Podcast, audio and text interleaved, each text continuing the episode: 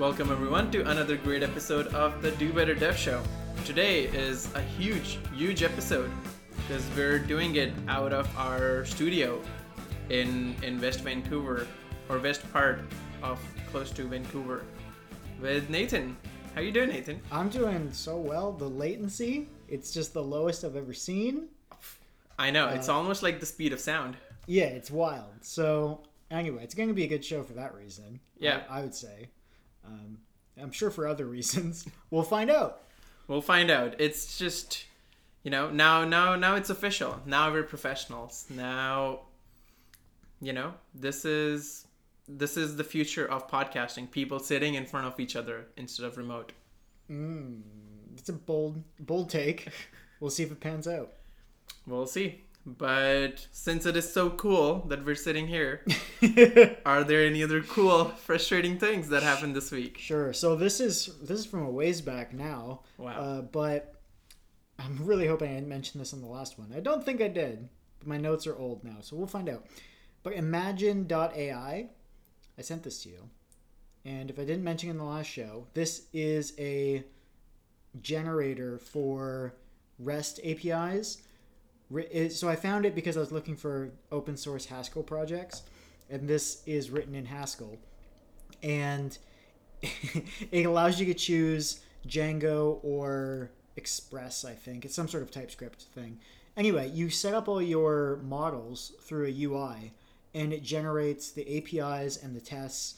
Uh, and it's the basic crud stuff you'd expect where you can the test will say like here's some fake data post it check it dig it create it success. It's all the stuff you'd expect like a junior intermediate dev to do on their first like six months except you can just do it in an afternoon or even just 15 minutes. Their demo is wild. I was blown away. So uh, watch yourselves web devs because you're about to be replaced. Yeah, until that template breaks and then they hire you to fix it. Yeah, so it's it's described as uh, like I, f- I forget the term now, but basically a boilerplate starter. So you can essentially just be like, all right, we want an initial proof of concept with these models. Let's build them out in the UI, download the source code. Now we've got something to start from, and that's pretty cool because you've got a bunch of stuff that's written in fairly sane ways as far as the code I skimmed, and you don't have to do all that crap yourself. So take home assignments now for junior intermediate devs just got a whole lot easier. Yeah, and it's like full full stack. They give you a whole Docker image and everything. That's right. Yeah, you can choose whether it's Dockerized or not. You can choose. It's fairly configurable. So I was really impressed. Yeah, with GitHub workflows. So it, it is like truly, it could be truly just CI CD in there too. Yeah. They're just like, do you want the test workflows? And so long your repo is open source, you can probably just run it unlimited times. Yeah. Um, yeah, like. Yeah. So check check that out if anybody's listening to this episode. Check that out in the description because it's actually really cool. And again, look at the demo. There's a big button on their website. It says demo, and check it out because it's cool. A great thing. This doesn't fit into cool, interesting, or frustrating specifically. It's just a great thing. I have had wool socks for hiking, and I forget where I heard it. I think I was on a Reddit thread or something, but somebody said all I own is merino wool socks, and everybody's like, "What? Why?" He's like, "Honestly, they're the best." So I need a new pair of socks, and I thought I was at MEC, and they have darn tough merino wool socks. And I was looking at them and I was like, why would I want to wear these? These are like hiking socks. They're padded, they're thick. I wouldn't want to wear those on like an autumn day. And then I saw on the other side of the aisle, they had day use or something like that. And they're just like normal lifestyle socks. So I bought a pair of those and I'm wearing them right now. And I wore them all day today. Uh, they're so good. Uh, the nice thing about merino wool socks as well is that they tend not to smell very bad and I wear canvas shoes. I've got Chuck Taylors, and the combination of like a hot day, canvas shoes, and cotton socks, it can be pretty bad. So wool socks are supposed to do better with that, and merino wool is just soft and moisture wicking and antibacterial and doesn't smell so bad. So I'm a big fan of it so far. uh, if if you also need good socks. Uh, they're they're they're expensive, but I didn't know that they existed for just like regular use until recently. So now I'm excited because I, I liked my hiking ones, but yeah, I would not want to wear them regularly day to day. Wow. This Wow. episode is not sponsored by Merino Wool Socks. Yeah, this is episode's also not sponsored by Ridge Wallet, which I own, or Oh. what are the other things that people have? The Sunglass Company. Oh yeah, and uh, Chili Pad. None of those. None of those are sponsoring the show. Yeah, because we're broke and no one wants to pay us. Raycon, don't buy them. They're not sponsoring the show. I have one oh this is going to be appropriate for later. Somebody just liked me on Hinge. I have a wholesome recommendation. Wow. So you've been watching, and I've been watching it with you, a bunch of Flight of the Conchords, and that got me thinking of the most wholesome Flight of the Conchords thing. It was actually the first Flight of the Conchords video I ever saw.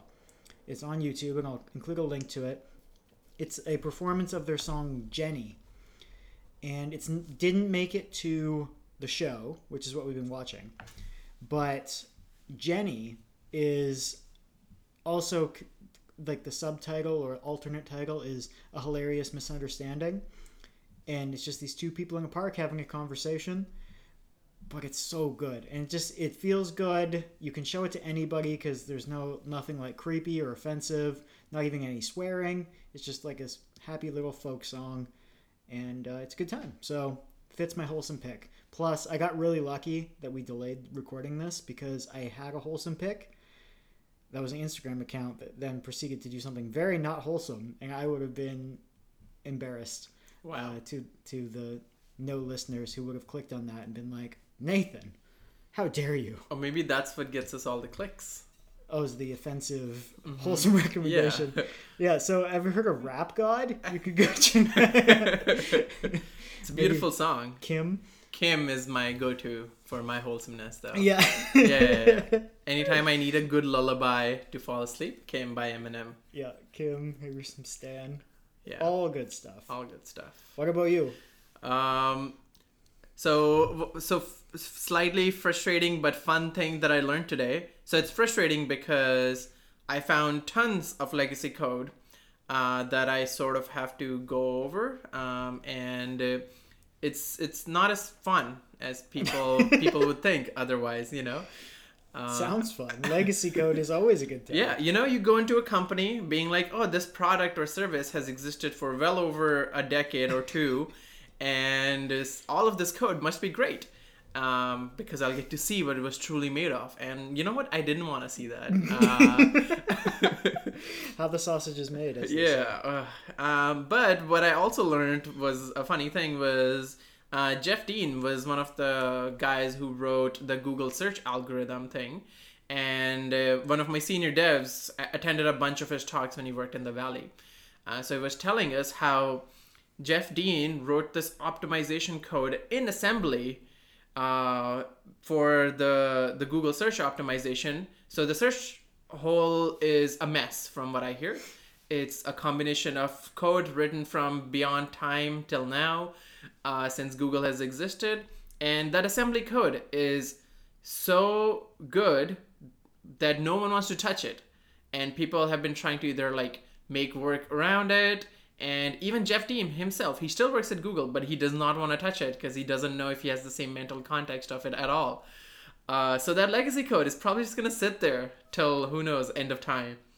Uh, so I thought that was hilarious uh, as my senior dev was explaining that, and he's like, you know, some of these things we're seeing here, if we don't touch it now and try to make it better, it'll probably stay there forever till AWS RDS exists end of the time. Um, so that was kind of fun, fun to hear about, uh, and frustrating to discover. for uh, another cool, I guess, tech thing, uh, got a Xbox controller. Um, always frustrating to go back between the X mapping between a PlayStation controller and an Xbox controller, but it's nice. The Xbox controller is heavier, has the whole grip uh, that you usually miss out on PlayStation because it feels all plasticky as opposed to rubber. Uh, so that's been kind of fun. And then I have a friend to play Xbox with. Yeah, we're playing a way out. A Way Out. Yeah, yeah, yeah. We've been doing supersets so far on it. yeah, for context, the beginning of the game, you were just spat out into this prison yard.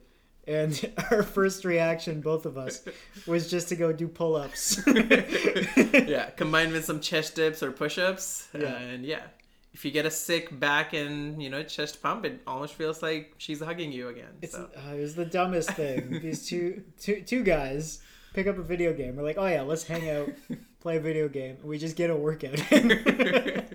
yeah, that that'll tell you we have we have problems, and uh, that's part of influencing my will continue to do better. But I will I will come to that at the end. So st- stay tuned. Um, yeah, another cool thing. Went to Victoria, got my favorite Thai food. Uh, went there to like find this guy who will be moving in with me or who's already moved. Whoa. Uh, yeah, crazy guy. Just, he was just planning to like bring a whole bunch of stuff and then go back to town and then come back again. It's just insane to me.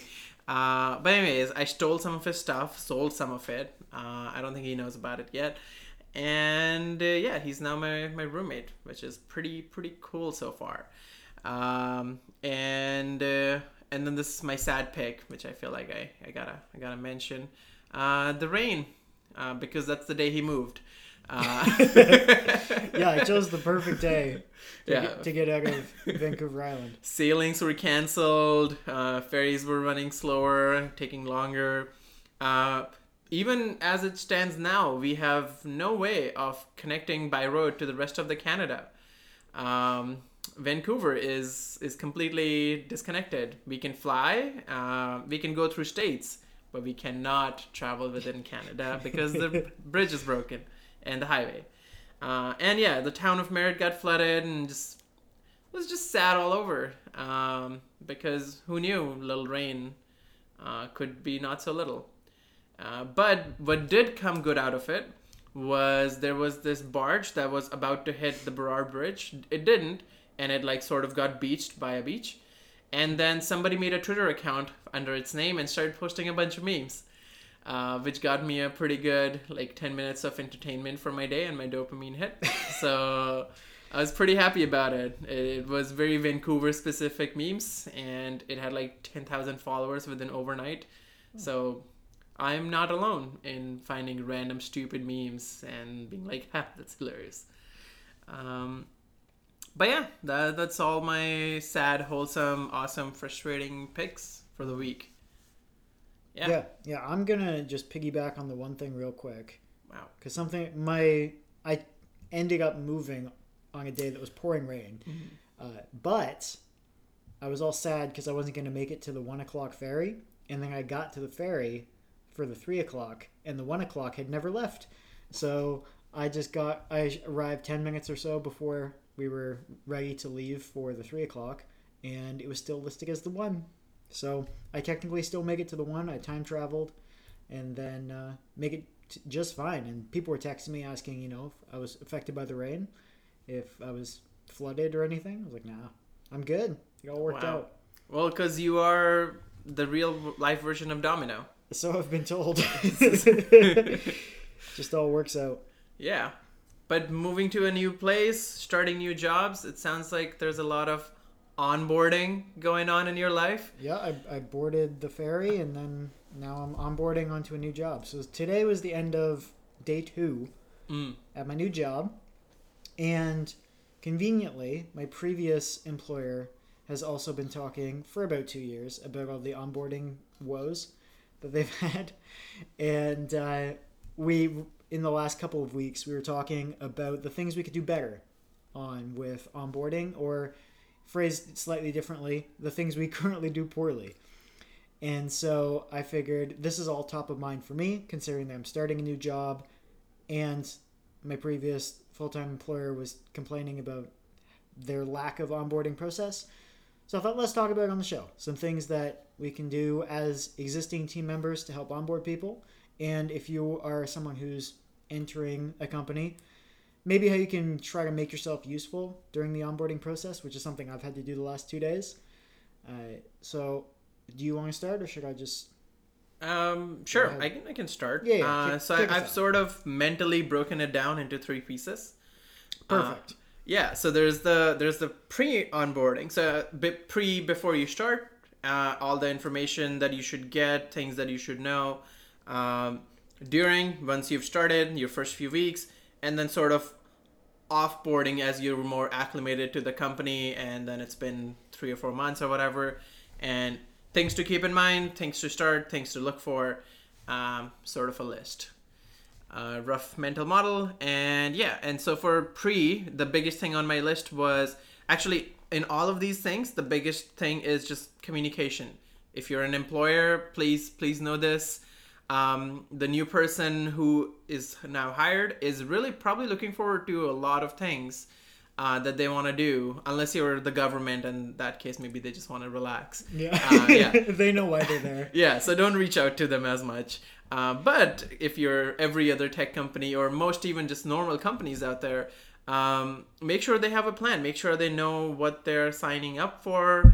Uh, your HR person, your people ops needs to be like completely onboarded and have have a plan. So like you should give them a list of readings of things about the company, uh, the technologies they use, the stack.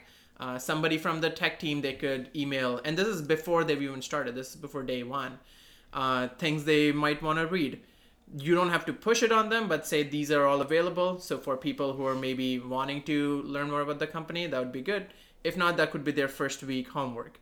But I know some people don't want to look anything about the new job until they start on day one, and that's fair. Uh, but for those of us who do want to, uh, please have that ready because else the the even small things like equipment, how things are gonna be given to you, uh, what is getting shipped when, what hardware and things they should have ready for day one. Um, especially now that we're all remote. Uh, in person was a lot more easier. You walk in, you contact the site, you have everything given to you. Remote, you have to make sure all the equipment gets delivered to you properly. Uh, they can verify you. Uh, so I know for my onboard first day, I had to show my ID and myself uh, when whoever was validating me before they could give my security identity to me. Um, very important because that's how companies lose money and data. Um, yeah, and then yeah, just some documentation, list of people they should talk to, list of people they should know about for their team. Very important. Even if you think they won't have any idea about any of them, that's normal. But it'll help if somebody on Slack randomly messages them uh, to just be like, "Oh, this is from the list of people that were given to me. I know who this person is." Um, yeah, just so you know what your department is. I joined this team. There's Lord knows how many people in there. I think close to 50 because I'm on a higher level role as opposed to just smaller level teams. Uh, and I, I didn't even know I was working with about four teams until like two months in. Until two months in, I thought this one team of 12 people was my team. Uh, until someone was like, no, no, no, you're you're in charge of like all of these other things too. Uh, that you need to commu- coordinate and communicate. I was like, oh, good, good to know, I guess. uh, yeah. Any anything else you would have loved in your pre onboarding stage? Oh, oh, uh, well, I it bemoans me to say this, but there was a company that you and I both worked at that actually did a great job with pre onboarding uh, for me. Wow, wow, wow. So I was essentially sent like links to everything the weekend before so that I could review it. I had like a very short turnaround for that company, so that was as much a heads up as I could have possibly gotten. But it was, you know, these are all the links to the HR stuff. This is what's expected on your first day as far as onboarding goes. This is uh, who you can talk to for various things. So, like, you're contacting HR, this is who you'd be reporting to, et cetera, et cetera, et cetera. So, I had some sense of where to go if I didn't know what to do next. And I w- it was very easy to fill my first three days. They also had an absurd amount of onboarding paperwork stuff, so it took at least half a day, if not a whole day, to just fill out paperwork. Um, in contrast, uh, this current onboarding process does not exist at, at my new company, and it's as expected. They uh, they're a new company, so they're fairly young, and as far as like the company itself is fairly young, so there's not a lot of process in there yet, and so it was essentially a matter of like this yesterday morning messaging the only contact I had at the company and being like, is there a Slack workspace I can join? Uh, so, so that's not what you want if you're an employer. You want to at least make sure that the upcoming employee has access to people. And so uh, do essentially what Gian said. Uh, all those things are very useful. I, th- I think you've covered pretty much all of it as far as things they could do. And then my experience recently has just been that the, none of those were done. Um, if it's I the only thing I guess I would add is that if it's a technical role, pointing them in the direction of these are the code bases you might want to check out. Um, I was given to give them credit. I was given access to their organization in GitHub and on Docker Hub, so I was able to poke around in some code ahead of time had I chosen to. But without any context, it would have been a bit weird to do that. Uh, but as someone who's in a technical role, filling out and reading documentation and filling out paperwork can get tedious, and it's nice to switch over and think about code for a bit. So, giving somebody that break where they can still do something helpful to get context uh, without um, without them just fumbling around. So, at my last company, Telmetic, they had too many repos. I don't know how many. Uh, I wouldn't be surprised if it was triple digits. And so, if I wasn't pointing in a direction there, I would have had no idea what to look at. I, one of the first things I did was open up their GitHub uh, account, look at the number of repos, and went, I'm out. Uh, I guess I'll just wait for someone to point me in the right direction. Whereas this new company, they have five. One of them had been recently updated, and the other ones hadn't. Looks like that's probably where I'll go. And so that was pretty easy. But that'd be the only thing I would add. I think everything else, you're pretty much covered. Just give them context, give them contacts, and make sure they feel welcome. Oh, that's something else too. An introduction via Slack, if you're remote, is a good start. Like, hey, this is so and so. They'll be working with so and so on such and such. Uh, or they're new. We don't know where we're putting them, but this is some stuff that they told us about them. Here's a little bio. Uh, say hi. Because I, having somebody reach out, like you said, and just say, hey, welcome to the company. Uh, I work on this team. I probably won't work with you otherwise, but hi. It feels good, and it makes you feel welcome at the at the company, especially in a remote environment. Yeah, yeah, definitely that initial either email thread or Slack message of, "Hey everyone, welcoming this new team member," and that's usually sent by your managers. Uh, if they're not sending it, tell your people ops people because managers should be doing that, or you know, people ops. It's better if somebody in the team does it.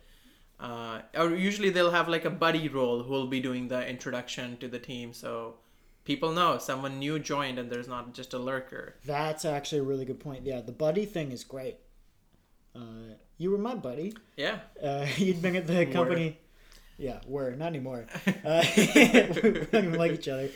Uh, you'd been at the company longer than me, and so I joined the team that you were on, and it was essentially like, hey, if you have questions, go to Gian he'll answer them for you, and uh, that's it gives you a point of contact as a peer, because um, not everybody you don't always want everybody to be your manager or someone that you're reporting to, something like that, or just HR. You want someone who's your peer, so that's nice, and especially a lot of people that I've noticed are fairly introverted on Slack. Like they just don't want to post in public channels, that sort of thing. I am the opposite on Slack to how I am in real life.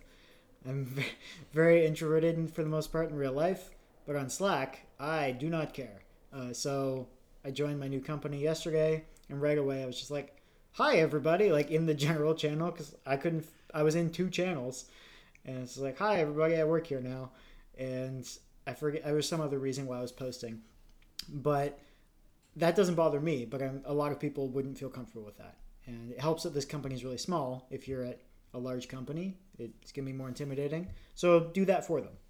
Is the point?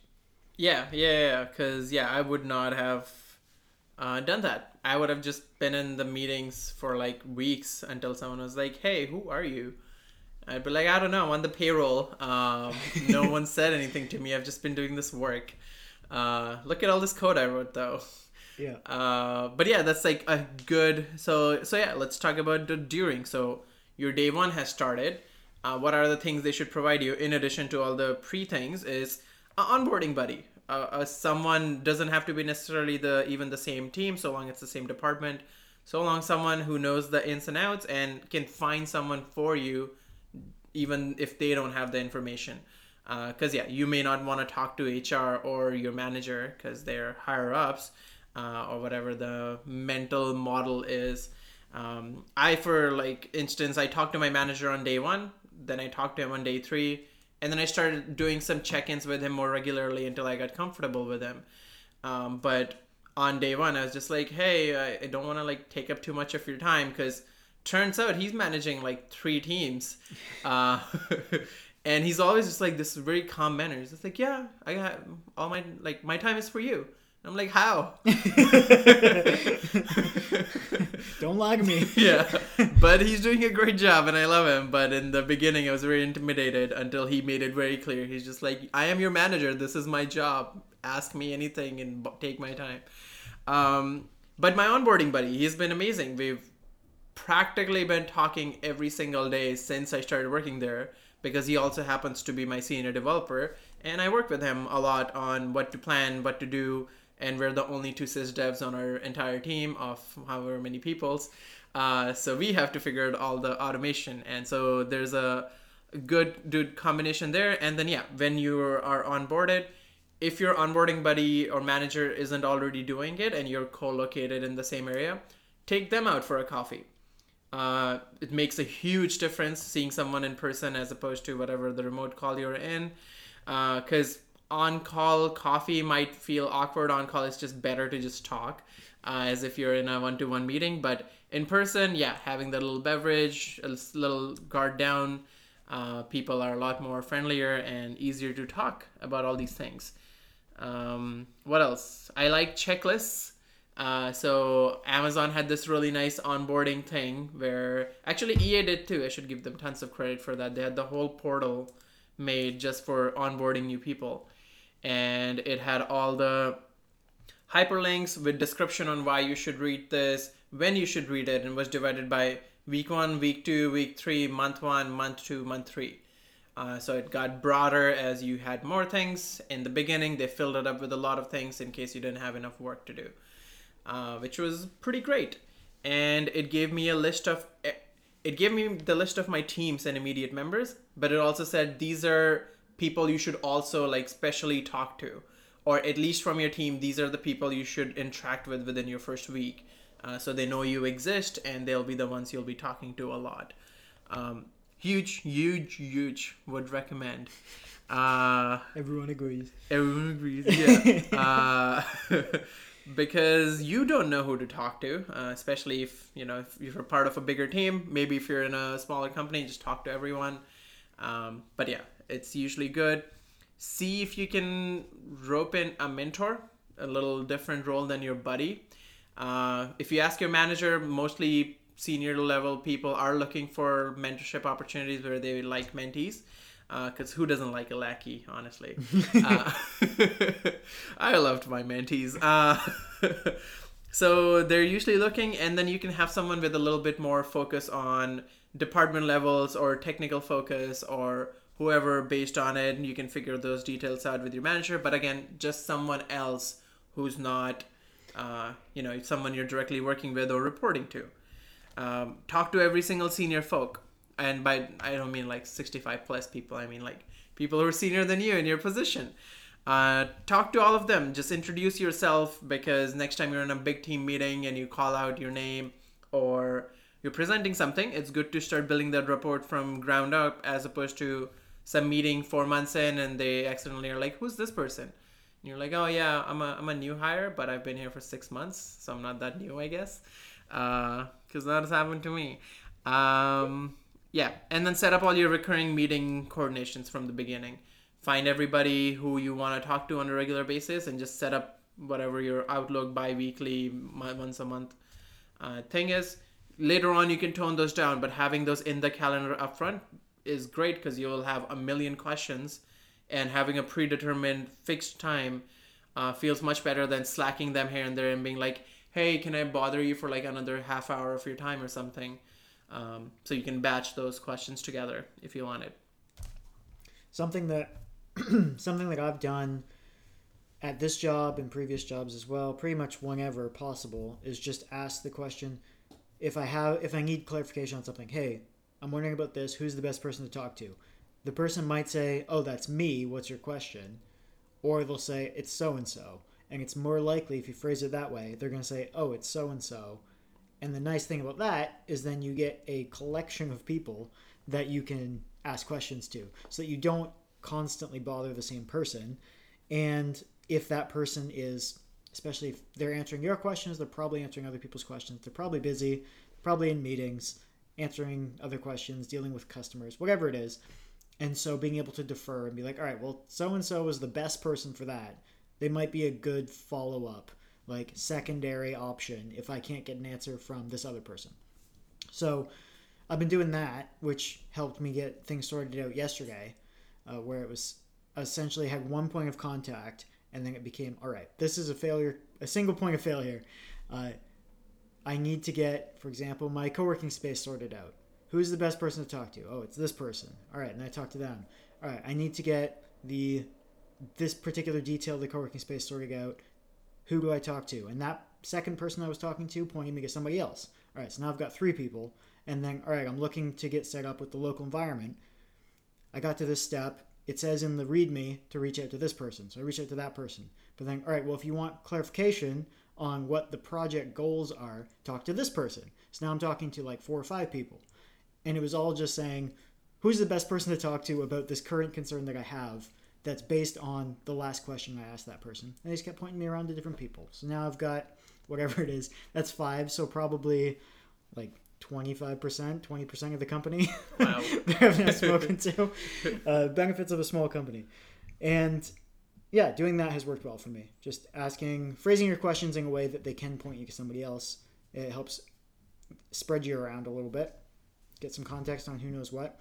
At my last company, I just found out in the last couple of weeks who the actual ops team is I thought they were a part, a different part of the company, but they're actually a part of the company based in Canada. And I went for drinks with them, and wow. I was like, I didn't know that. I've worked there for two years, and it was all because they were buried in the ops Slack channel, and you don't bother the ops people unless you really have to. And the way you bother the ops people is you find out who they respect enough, and you ask them to go into the cave and bother the ops people, rattle the cages a bit. And so that was my only interaction. And then went out for drinks and it worked great. So if I could have done that a year and a half earlier, maybe I could have been working on some other things while I was there. Yep. Pro tip anytime you want to get into good terms with ops people, take them out for drinks. 100% of the time it works every single time. even in my current job i am one of the ops people and to get other ops people to like me all i had to do is just like y'all want to like go for go for a beer? And they're like yeah we like this guy. Uh, as for dev team i take them out for lunch. I've noticed this is a difference. Devs like food but ops people likes drinks because they have more demons to drown out i think. Um, the, the dev team is less likely to be woken up at two, three, two in the morning by yeah. pager duty.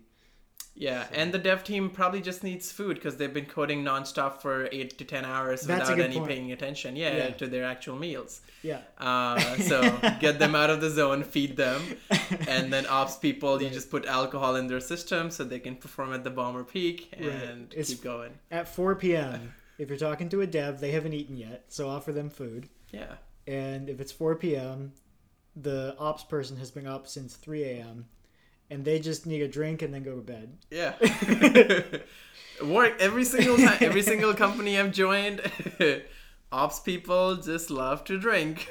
Uh, me being an exception now. Uh, but whatever. Uh, oh, and another big thing uh, during your first week or two weeks, find out every single benefit you have in the company. Uh, depending on the size and scale of the company, there might be very hidden things that you wouldn't even know like months later. And by that time, you're like, oh, I've missed out on most things. Uh, for example, at EA, we had RSP matching, which I didn't know that it, you had to enroll. I thought it just automatically kicks in, uh, but it doesn't. So I missed out on matching for like four or five months of free money mm-hmm. uh, or free tax free money. Um, Hey, the matching is basically a bonus, so exactly. Oh yeah, yeah, yeah. So yeah, it was just sad, and I was sad out of after it. Uh, even currently at Amazon, apparently I could expense out like my travel expenses, like my monthly passes uh, for buses and stuff. I didn't know until like four months in. No one told me this. I just was like browsing through the pages, and they're like, "Oh, by the way, you get this commuter benefit." I was like, oh, "What benefit? Sorry." Um, and uh, and yeah, even things like how much allocations you have on your be- like health, dental, insurance, massage, whatever. Uh, my very first company spoiled me a lot because they had unlimited on everything. So I got physiotherapy once a week for like two years um, because I had a broken, um, very very bad back. Uh, so that worked out because in my every job after that, it's been like you get thousand dollars or five hundred dollars for the whole year, uh, and I would not have been able to afford that. Uh, so, you know, figure out what your benefits are go crazy on them because that's just money you're throwing down the drain if you're not using them. Yeah, my company is paying for my WeWork, which is great because I don't want to work from the apartment all day, every day. Yeah. And so I can go to a WeWork and I don't even have to pay the extra for it. They're just happy that I'm working somewhere where I'm going to be productive and happy. And uh, I don't have to worry about it. Yeah. So I'm a big fan. And I I asked them. It's not like I doubt they would have hidden that information from me, but still, uh, a lot of the things that you've brought up, uh, you've brought up directly to me in real life and being like, why are you not using your benefits? so one of the things I made sure I did when I joined Archera, which is my new company, it's like, hey, I'm going to a WeWork. Do you offer any support for that sort of thing? And they said, yeah, well, big fan of that, and we'll pay for it. Sweet. You just gotta ask sometimes. Yeah, all the time ask every single time because uh, for most companies it's a write-off if anything they can like advertise it advertise it as oh yeah we help our developers and then you see a random instagram ad of a developer with the code being like we write good code and we're happy doing it or some nonsense like that. Yeah.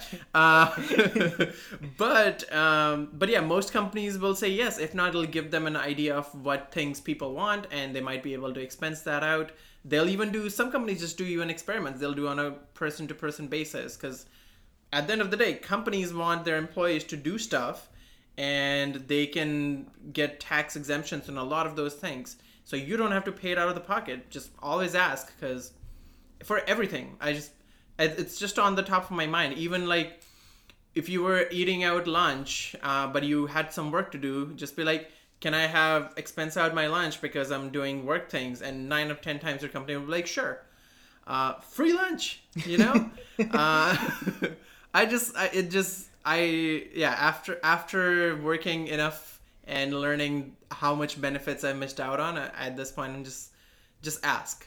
Worst they can say, be like, oh yeah, we don't offer that, and then you're like, cool, I'll still pay out of my pocket. The whole principle of if you don't ask, the answer is no, and turns out at work most things are a yes. Uh, so long you're not like can i expense this ps5 because it'll help me mentally you know do better at my job from home? Um, maybe not but ergonomic mouse and keyboard they're like $200 and your company might expense that for you.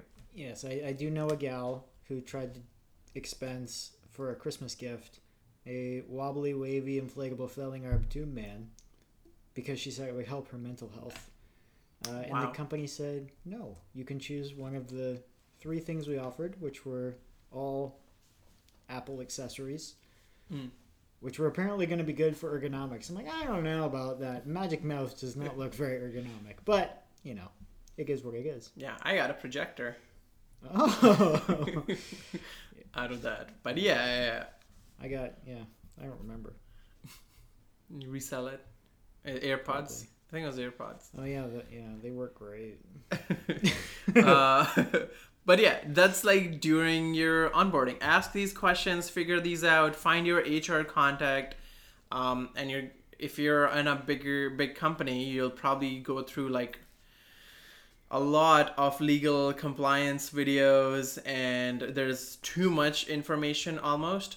So talk to other people who are there and say how much of this is actually relevant because uh, some of it might just be mandatory for legal reasons, but some of it is just they're like, hey, you want to learn more about the company? Here's some links, and you may not have to do that for like three months or even a year in uh, on like how to write like a person in your company would. Um, you're not doing any of that work anytime soon. By the time you actually need that skill, you'll forget. So just save it for then. And on the flip side of that, some things are very important. So, like my last company I worked at was a secure healthcare communications company, and we had to watch like right off the bat. You're assigned these are HIPAA compliance videos. You got to know what these are because it's our legal responsibility to make sure that you know before you write any code. And so doing that sort of thing is really important because you can't be leaking people's health information. Uh, otherwise, the company would be in big trouble, especially if they didn't ensure that you watched the training on it. But then, yeah, if it's some sort of marketing copy how to video and you're not someone who writes marketing copy, probably not a priority. Probably not. You know, or you go in and they're like, "Here's how you can go through the promotion process," and you're like, "I'm probably not getting any anytime soon. I don't even care. It's my day three.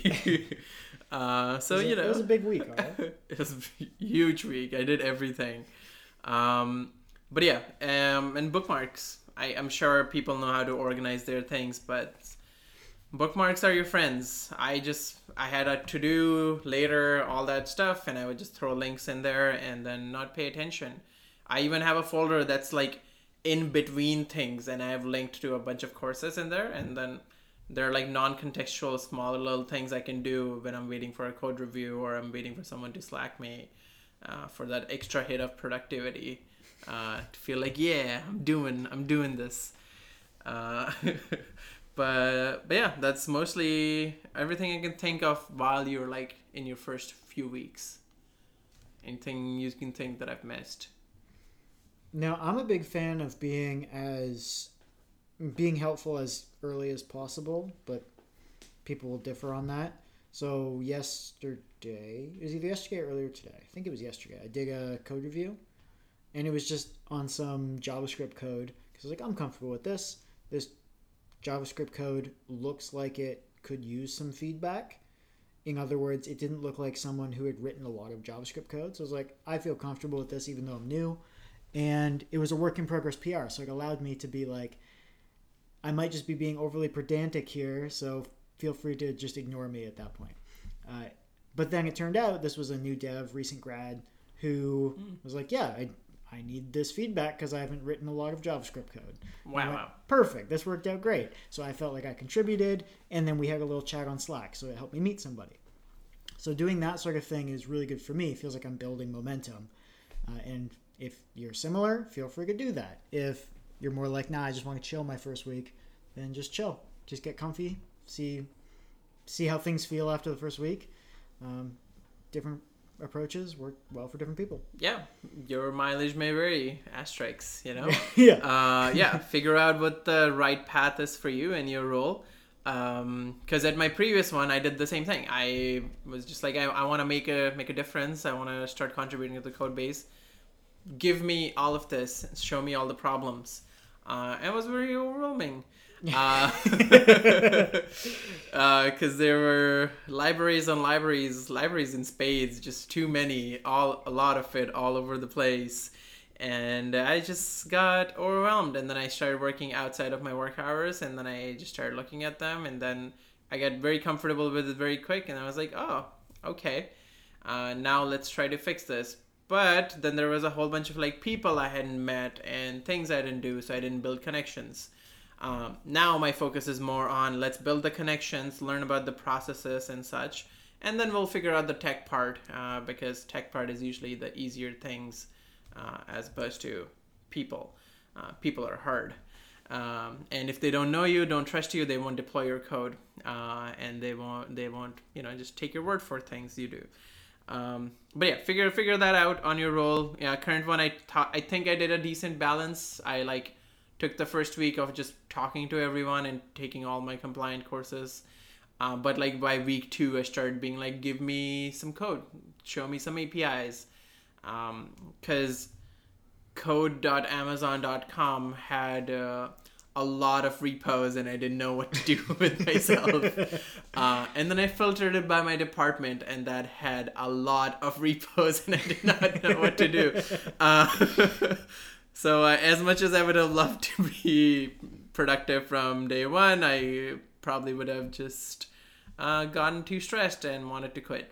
Um, so, luckily for me, I had to write some code from scratch from the beginning uh, and then later on had to work on things that pre-existed as I got more comfortable. But uh, but yeah, in this one I I, I had set hard deadlines. I was like, all right, if it's after five, I'm not gonna work.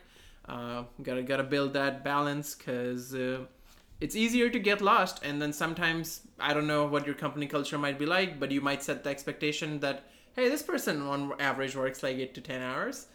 Um, and then before you know it, you are burnt out and um, are sad. Yeah, don't do that. Yeah, being sad is bad. That's why it rhymes. And if it rhymes, it must be true. Beer before liquor, never been sicker. Wow. Liquor before beer, you're in the clear. It Wow. rhymes, that's how I know it's true. we'll we'll just test it this weekend. Yeah, we'll find out. do you have anything else? Uh, just a couple of things on the post then once you're through the first few weeks. Oh, all right. Now the offboarding from the onboarding but not leaving the company part. Okay. Because offboarding is its own thing, which we'll cover in some other uh, thing. But So you're just kind of boarding. Yeah, just just you're just you're boarded now, You're boarded. but you don't want to be bored. True. Uh, so you're you're trying to you're trying to set some timelines. So one of the things I like to do is like set a seven day and a thirty day check in for yourself of hey these are the things I've already gone over. These are the things I know about the company now, and these are the things that are a huge question mark and still in my head. Being aware of what you don't know will be so useful in your first few weeks because that's when you find out of hey who's the best person to talk about this? Because in the beginning you're the worst person to talk about anything. Uh, so you want to find out all the best people but you can't. From what i've seen in tech um, if you don't have very direct questions you will either get a buttload of information and get way more lost than you were in the beginning or people won't just clearly say anything because they're like hey you need to contextualize this more. So having that context of checking in with yourself of okay i've done this. These are the things that are working for me. These are my maps uh, will be very useful with your 730 day check-in and do those with your buddy. Because they might be like oh yeah i was very lost about this in the beginning. This is how i approach this uh, kind of thing. Very very important. Uh, in the beginning you'll probably get meeting invites to everything that your team is doing please don't feel compelled talk to your manager talk to your teams uh, i've started probably leaving like 30% of the meetings I was invited to when I started uh, because they don't provide value to me, I don't provide value to them, and now I know enough to not be in them. Uh, so don't feel bad about those. Uh, ask your manager 30 days in, ask them how you're doing because if you've been doing a good job of checking out with everybody else on the team, your manager would have heard by now that you're, you know, talking to people. And if you've missed someone or, you know, things aren't aren't clear uh, from your onboarding plan because there's a good chance it's not been fleshed out very much. Uh, your manager can then guide you on, oh, these are most people you should talk to. I heard about this other team that you were talking to them. Good job, kind of good things. And in the beginning, you will constantly feel like you're not doing anything correctly. So having that little reassuring feedback, even if it seems like you're asking for it, uh, will be very useful. Uh, just just blindly trust me on that, whoever this listener is. Um, and It's mostly me. I'm making notes of all this. in my Ah, great, great, great Yeah, job. I've got stuff to do um, and please just improve their onboarding docs. If they don't have any, if they have them half baked, every new person is always like, oh yeah, these are bad, but don't do anything about them. Don't be that guy. Do better. so, quick shout out to Archera. Wow. I they sent me a link to their. They said this is our main repo, so they've got like front end, back end. It's all in one spot, and they're like, just follow the README and let me know if you run into any problems. The README was huge, Mm. but the whole thing worked. I just went top to bottom. It was like this is how you set up Docker. I was like, all right, I got Docker set up, so I didn't worry too much about that. And it was like, this is how, if you just want to do front end development, this is how you do it. And it was like, spin up this bunk uh, back end that proxies to uh, production, and that'll give you some data, then you're good to go. And then I was like, let's try hot reload. Hot reload worked on the front end and everything. Then I was like, all right, next section, backend development. So if you want to run the backend locally and make API changes without touching the database, so you can proxy to another environment's database, run the front end if you uh, run the front end locally, and then make changes to the APIs. I just hit the health endpoint, changed the message that came back, hot reloaded. It's like this is working great. And then there's the local database stuff, which I didn't end up getting to because then I had meetings. But up to that point, everything just worked, which I was like not expecting that at this point. Because uh, I'm coming from a company who that's their Achilles heel is documentation. So you can get great answers if you ask somebody, but you always have to ask. So being sent a link, I was like, oh no, this is going to be bad. And then it was great. So if you can give somebody that experience, that's a positive. Yeah, don't do the opposite where I've looked at so many repos now where they just don't even have a README because uh, they're all internal Right. and people have context. So they're just like, oh yeah, we know how to run these things of something that looks like a similar structure. And like, there are no commands. I have to go through code and shell scripts to be like, these are the parameters it expects. This is the form of it. This is what it looks for. And really smart people write really good working code, but they don't make it very easy to read because their brain thought it was really clever the way they wrote things, uh, which wastes my time because I don't have a README to look at. Um, so one of the things I've at least started doing is self shout out, throw a README into every single uh, repo I'm building and putting exact instructions of this is the structure of commands, this is an example command uh, kind of thing because uh, I know I will go back and refer to them three months from now and be like, "Thank you, past me, for not being a useless uh, developer." So mm. yeah, don't be that. Don't be a bad developer. Improve your onboarding docs. Yeah, and if you can, this is more of a development thing. Mm. But if you can have one of those projects where it's like make setup or make install and then make run, and the on de- day one the dev can just like with one or two commands have a backend API running, a full web server, and then just like npm start and have that running on the front end. It's like, cool, you've got an app running. Maybe you don't know how any of it works yet, but it's really nice to have that where it's just zero friction, especially if it's fully Dockerized and you know it'll kind of just work TM. Uh, then even if they don't have things like I was mentioning with hot reload or anything fancy, they can get the app running locally. It's a good motivator. So if you are at the point in your company or you're just starting out a new repo and you can make it really easy to get started, that'll help future devs, which might be devs that are already on the team and they're just new to this repo, or it might be devs that are new to the company. And it just gives you that good feeling, that feeling like you've made progress even though all you did was write make start or make up. Yeah, and if you're on a Unix based system, it's just so easy. It's it's so easy to make those things work. So just just do the do the little extra work.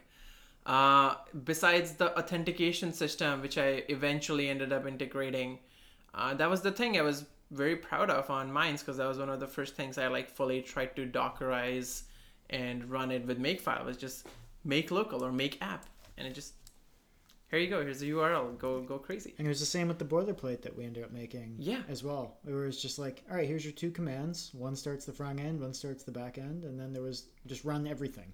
Yeah. And it, it was nice. That boilerplate ended up going to a government submission. You know. Wow, dig it. Well, not the boilerplate. We used the boilerplate Yeah, to yeah. write code on it, but yeah. Nice. I Yeah. yeah. Cool. I just have the the forked copy that I kept for myself.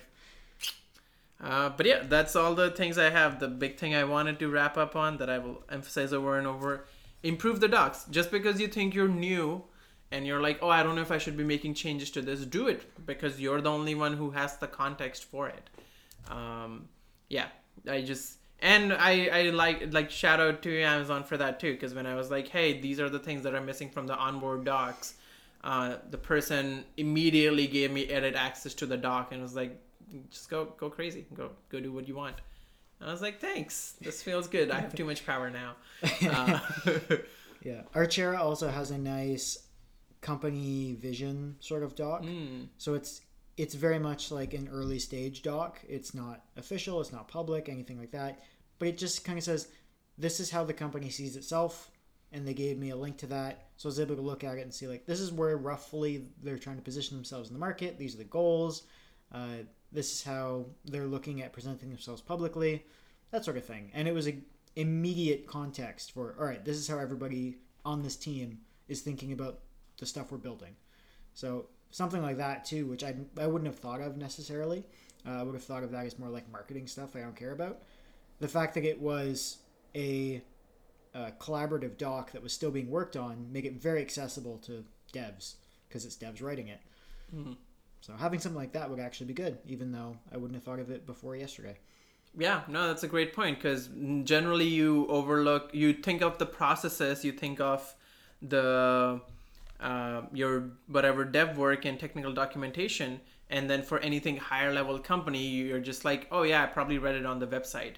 But if there is more internal things with more context uh, that necessarily didn't make it through the public language barriers, um, yeah, definitely share that with your new hires because they would then they feel more more like with the company right they're like Yeah. i have information other people don't uh, Yeah. so i am in now i'm Yeah. part of this cult Exactly. Yeah. Put confidential at the bottom too. It makes you feel really special. it really does every email i see with the amazon whatever confidential i'm just like oh yeah no one but a couple thousand people have access to this and then i delete those um but in those few seconds it feels great hmm That's what matters. that pff, you know what else matters things people did or do better on Oh wow. All right. Well, let me tell you about stuff that matters then. wow so I, I had these commitments, right, Mhm. to do better on things, and these are the things I did better on successfully. Move into my new place without losing or breaking anything. Wow. Apparently, you sold some stuff. uh, I haven't noticed anything yet, so then that's good that's all so I considered it a win. It's Yeah. a it's a do better, or I did better, I should say. I did call Shaw and cancel my internet, which took two attempts.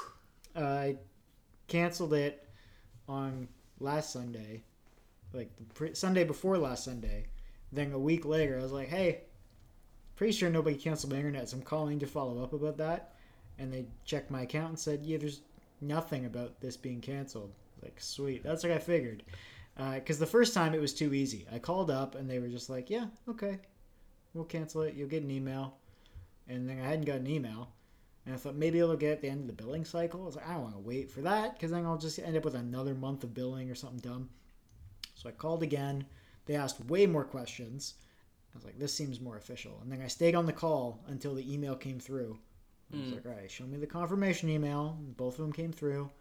Shipped back my returned uh, equipment. And hopefully now, after they bill me hundreds of dollars, I will never get another bill from them until I actually sign up for internet again. So that'll be terrific.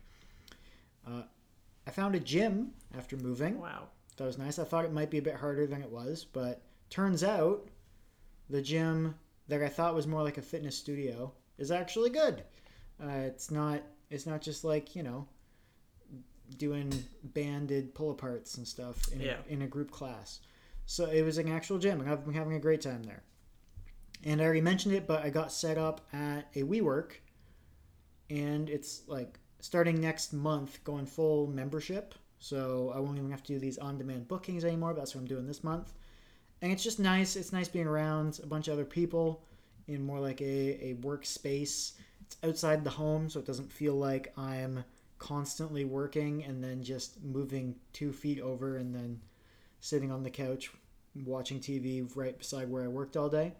For some reason, even though this place is bigger than my old place, as soon as I was here, I was like, oh, I can't work from here all day. I would just feel like it was always with me, even though my other place was literally one room. I think it was the floor to ceiling windows. They just brought in some more natural light. So, uh, yeah, that's been that's been going great. Big fan of the WeWork. I wasn't sure what to expect. I thought it'd be good, and it's been great. kombucha on tap what else do you need well, I haven't had any of that. I just to check, just to make sure I didn't like it. I tried the sparkling water on tap, and it was mostly because I was waiting for the water, and there mm-hmm. was someone doing dishes. But I already walked up there, so I was kind of committed. And I had a meeting to get to. So I was like, mm, all right, let's just go with the sparkling water from tap because it comes from the ceiling, so it feels Wow. very fancy. And it was not good. I don't, I don't know why people drink sparkling water. But my do betters. So I've been putting this one off, I guess only for a few days now, but it feels like a long time. Everything feels longer since I got here, just because there's actually changes and different scenery and things.